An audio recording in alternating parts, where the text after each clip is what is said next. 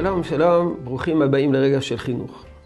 החופש הגדול, מן התיאוריה למעשה, מספר שניים. אתמול עסקנו בבני נוער, בנות, שרוצות לנסוע לכנרת לימים אחדים, בנות 14, בנות 16.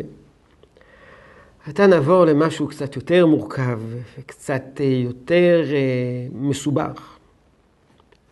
הנער רוצה לנסוע לחוף אילת.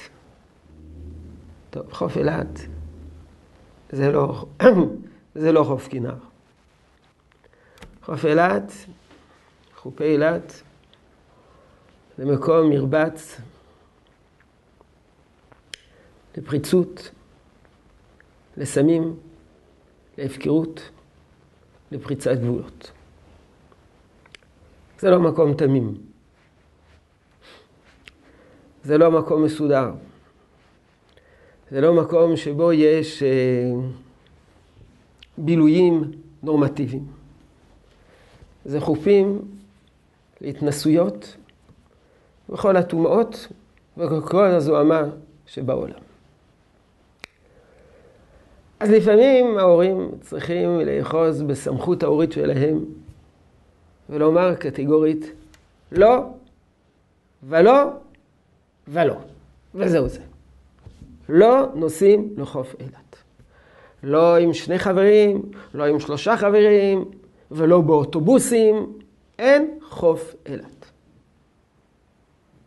זה הדבר הכי מסוכן שיש.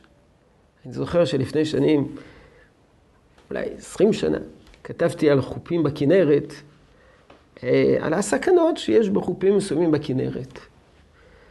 פנה אליי במייל אה, אחרי נוער באילת, אמר, שכחת אותנו.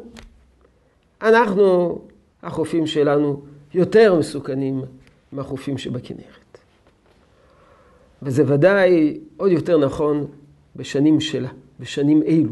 כי בחופים של הכנרת כבר נכנס פיקוח, חופים של אילת, הפקר, יחסית. ולכן צריכים להגיד לא. ולהגיד לו, הכוונה, להגיד, אתה לא נוסע. עומדים בדלת ולא נותנים לו לנסוע. לא נוסעים. אם אה, הנער לקח את חפציו, שם תיק על הגב ונעלם, אז נוסעים לאילת כדי לחפש אותו. לא משאירים אותו שם. לרבוץ על החוף הזה, לרבוץ באווירה כזאת, זה אפילו לא קשור לתורה, זה קשור לדרך הארץ שקדמה לתורה. מחפשים אותו ומחזירים אותו הביתה. לעתים אין ויתור, לעתים אין סובלנות, לעתים אין, אין העלמת עין, לעתים צריכים לגלות המון אקטיביות ולא לאפשר. יש גבולות. יש גבולות.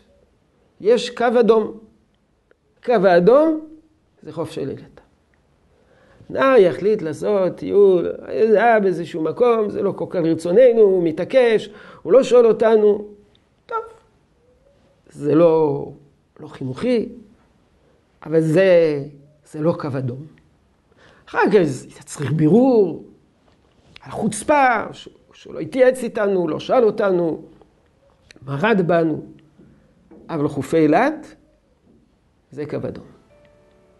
יהי רצון שתשרה ברכה בעבודתנו החינוכית. שלום שלום.